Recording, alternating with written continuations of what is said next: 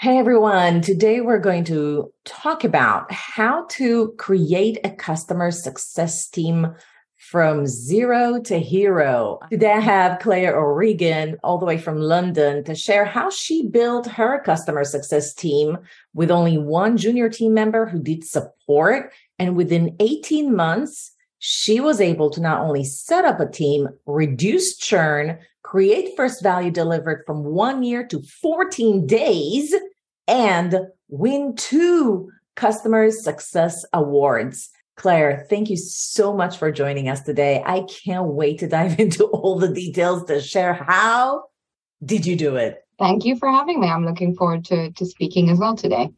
Awesome. All right, guys, stay tuned. We'll be right back.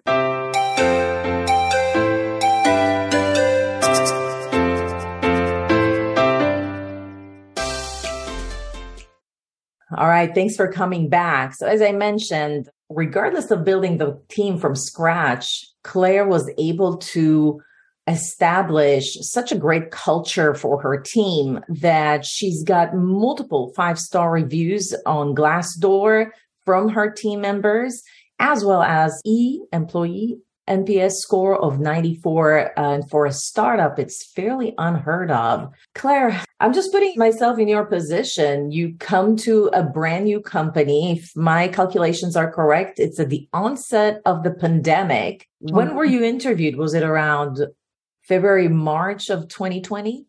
Yes, I was exactly. I, I interviewed in person in February of 2020, but my first day with the company was the first day of lockdown in the UK. So, although I did get to meet some of my colleagues in the interview process, unfortunately, I did spend the first 18 months or so in lockdown away from them, doing everything remotely, which added a lot of extra challenges to what was already a like a pretty exciting new challenge to take on growing a CS function from scratch at a Series A startup. Yeah, it's Series A. And to remind everyone, I mean, right now we're all like so used to work remote, but back then it wasn't that common. And so a lot of times we were reliant on building a team culture by coming to the office every day. Was this mm-hmm. a concern for you as those shutdowns started to unfold and you were thinking to yourself, oh my gosh, I need to build a team?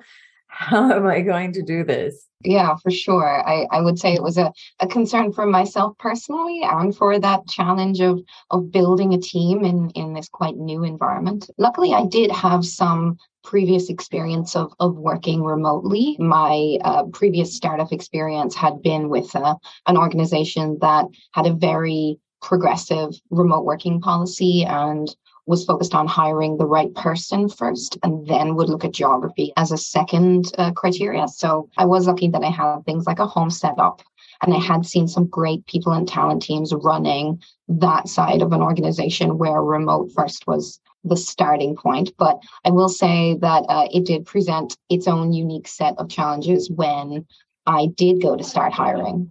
The first couple of uh-huh. months, I was getting my feet on in the door and I was getting used to the customers that were already on our portfolio and getting to know the team. But when I did start to hire, that entire interview process was on Zoom, which is the first time that I had done that from scratch. And I hired my first three team members without meeting them in person, just entirely over over Zoom. So I had a lot of support from our people and talent team to make sure we did that properly and focused a lot on building onboarding and a team culture that would work in a remote first world. So focused a lot on highly scheduled onboarding for the first few weeks that all took place in Zoom sessions and made sure to introduce quite a lot of social or non-work contacts that also happened remotely and through Zoom. So it wasn't all work and no play. We made sure that we also got to know each other in the process. Before we dive into the new employee onboarding process,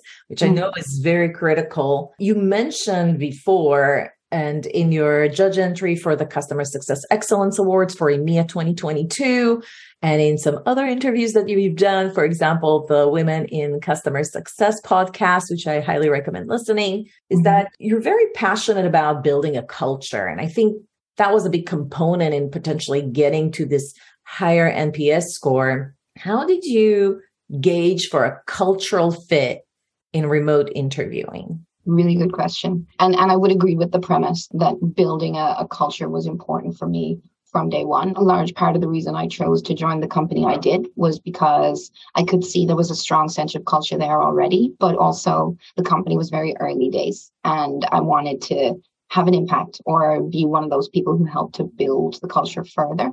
There were a number of ways in which we we tried to make sure that good culture fit and good value fit was part of our onboarding and even interview process. One really practical way that I like to do this or that we like to do it at Juro, is to really clearly document what our values are and be very clear internally, but also externally on what we want to represent and what our actions should be speaking about us. So there are four Juro company values and they're they're publicized on our careers page.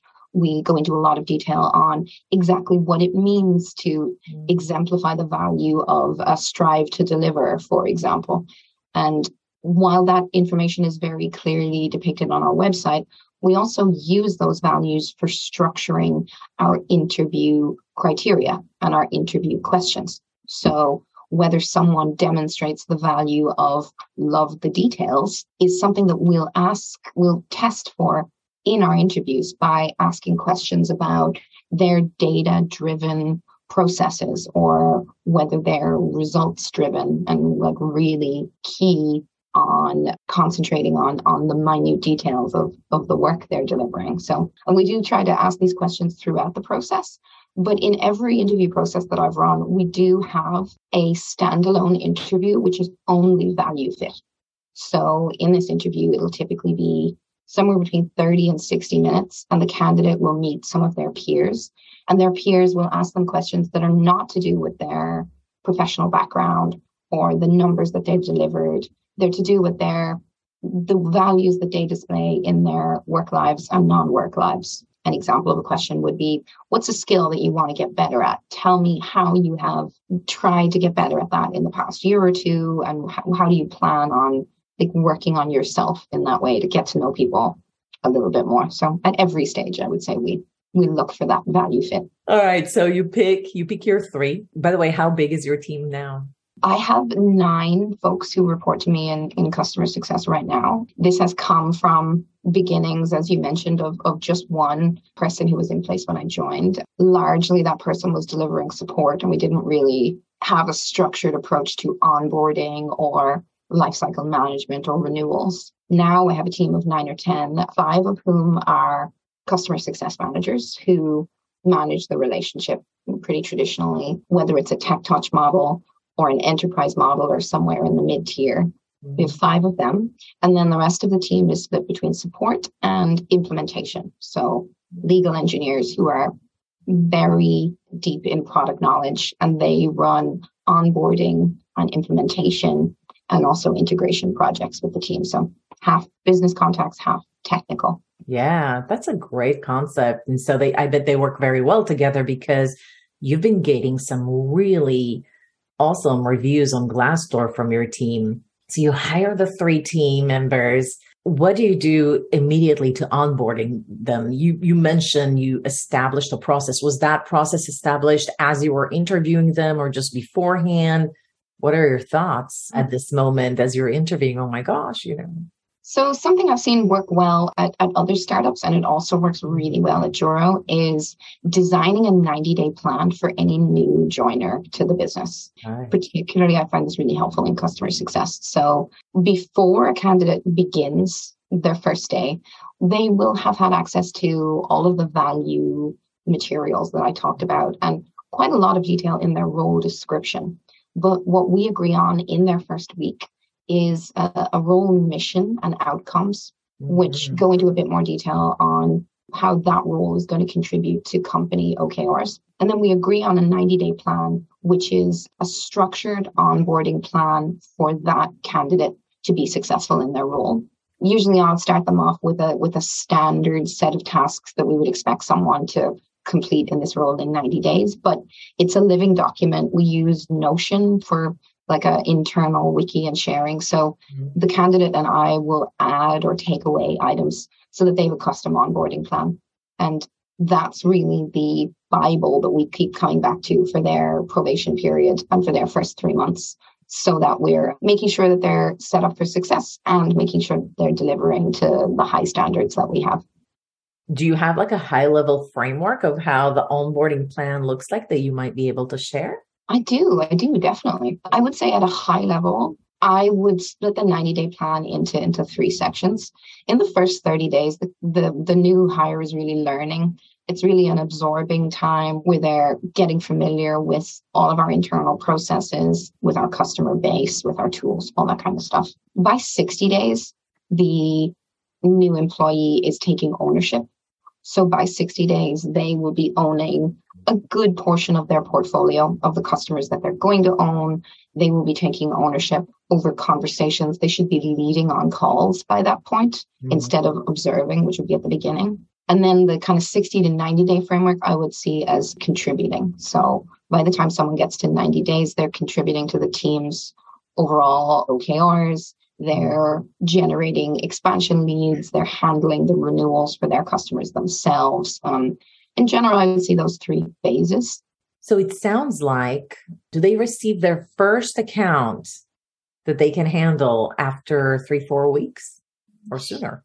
Yes, I would say so. I, I, would say we will we will discuss the appropriate time for full ownership depending on the CSM. I guess because I'm speaking about a relatively small team with a very wide spread of long tail customers and high spending enterprise customers. Mm-hmm. There's not a one size fits all approach. So, for example, taking over enterprise customers, I really want to make sure that's a smooth process and that can yeah. take long a few weeks. That might take 60 days, but in the first few weeks, maybe the week number 1 they study the product, the processes you have, they get a hang around like terminology, what happens in week three, four? Are they getting assigned like tasks that relate to deliverable for the long tail? Yes. So I would see at about week three or four, new hires would be moving from that absorbing learning phase into a taking an ownership approach.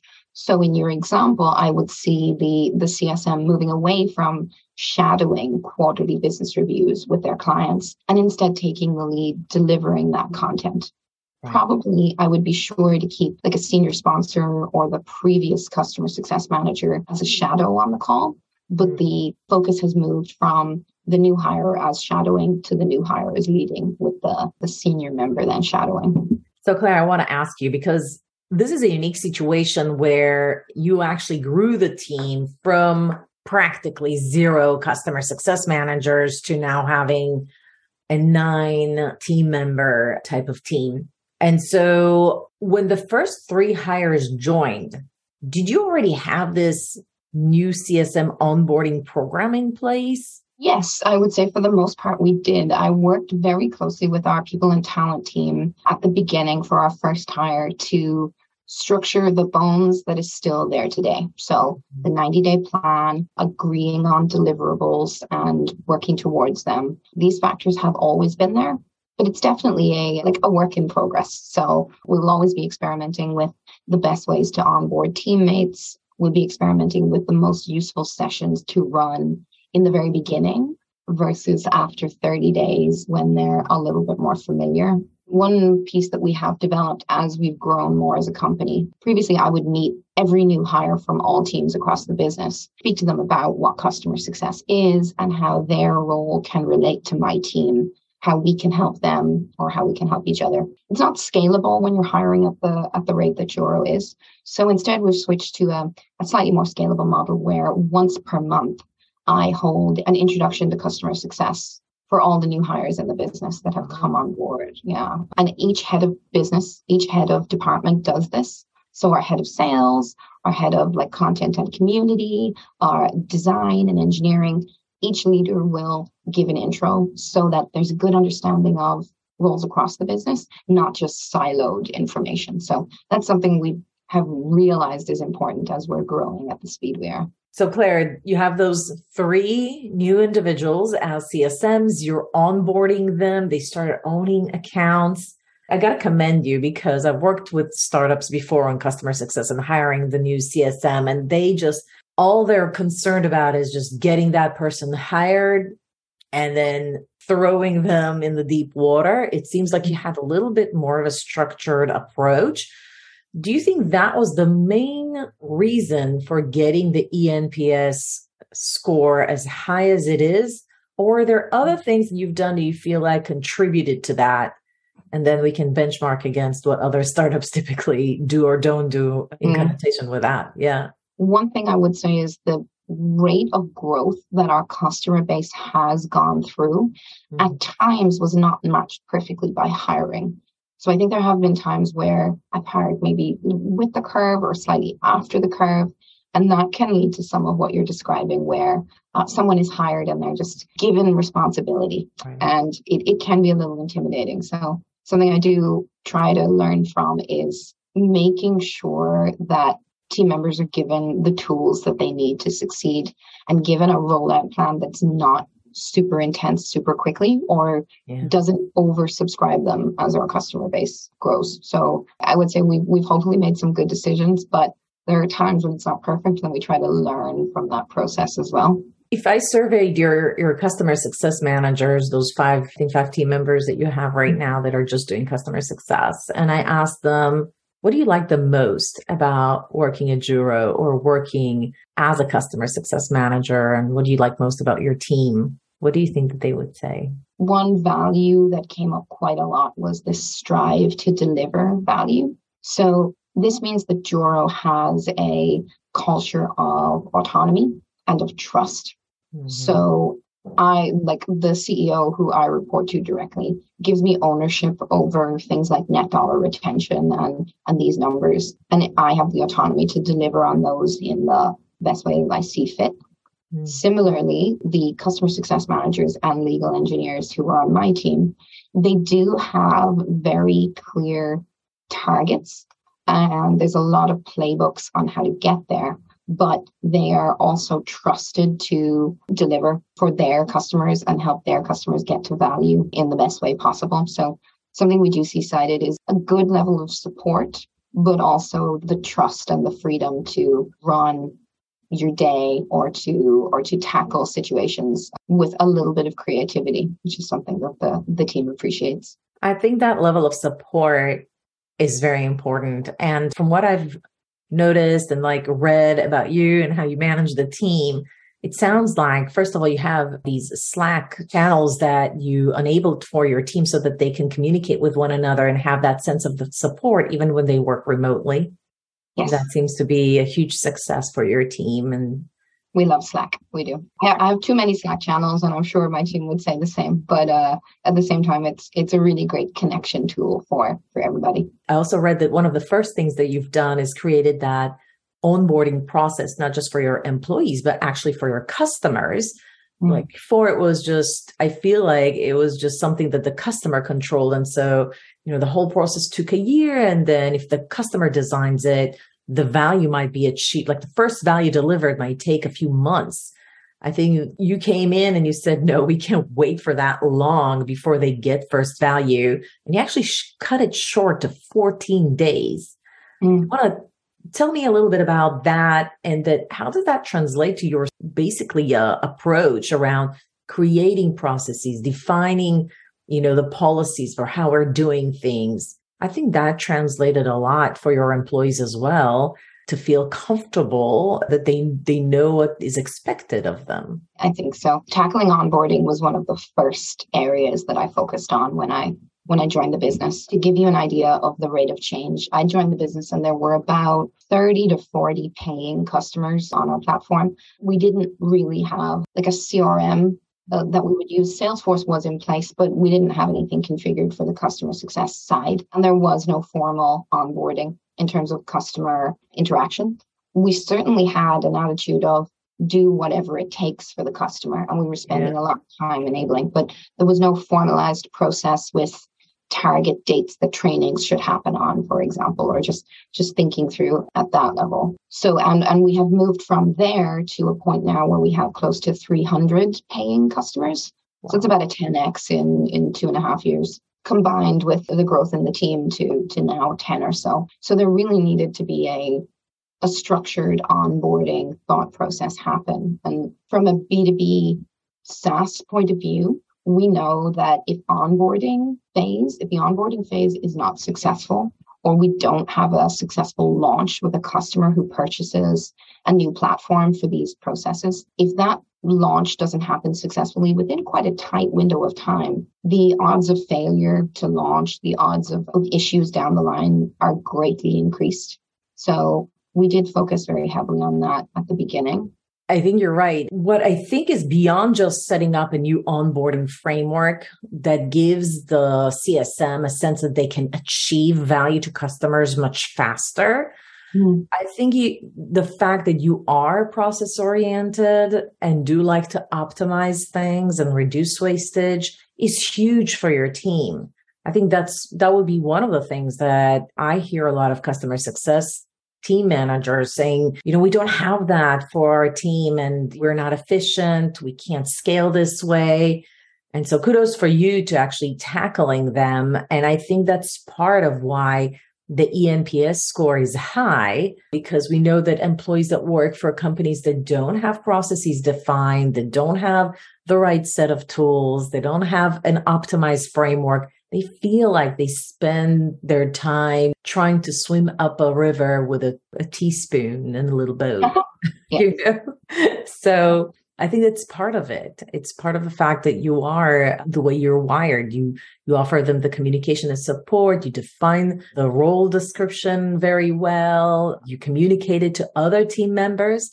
So even that thing that you said that you meet with new employees and you explain to them what customer success is and how they can collaborate, that in and of itself, I don't know how many times I had clients that came to me and said, we're siloed. Nobody in the organization understands what we do. Well, there's things that you can do about that. So you sort of like mitigated a lot of these risks by having a proactive approach as a team manager.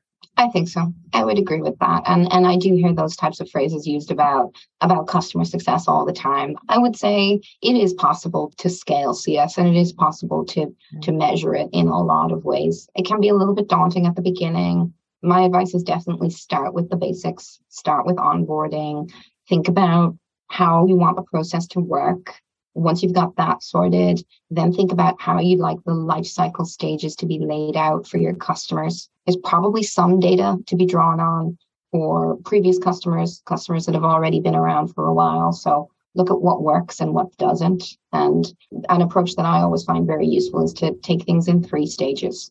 First stage is to is to design the process, document what you want the process to be, think about the ideal steps. Number two is the people element. So that could be hiring, but it could also be training.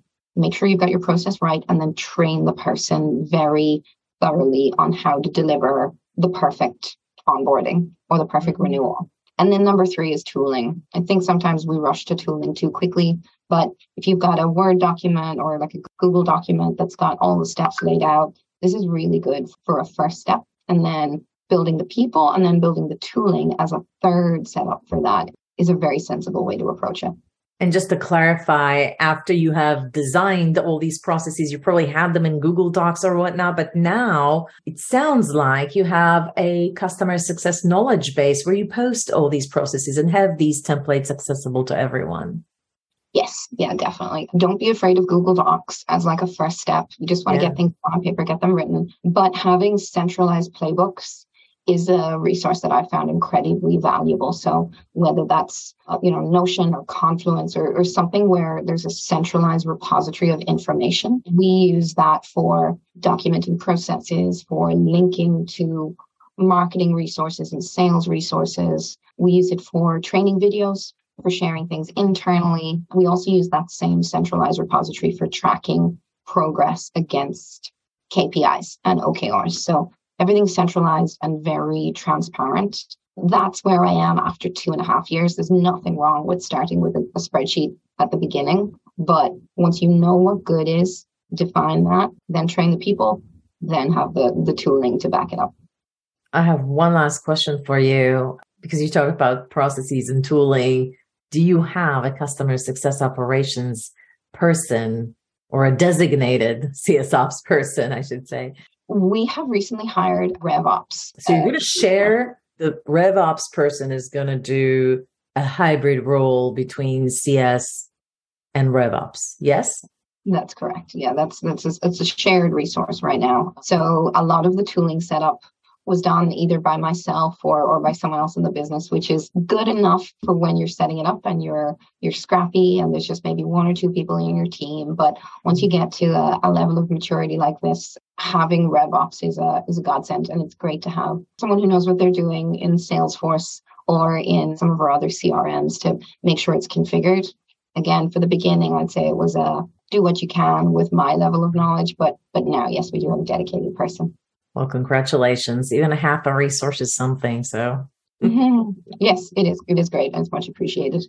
Well, this was fantastic. I really want to appreciate you for coming onto the CSM practice channel and sharing all of your expertise and experience and what led you essentially to win the Customer Success Excellence Award for 2022 in EMEA. What a, a great accomplishment and I clearly understand why you won, and I want to congratulate you for doing that. I think it's an accolade for everything you stand for and your methodological approach to things. I'm glad we were able to celebrate it with you.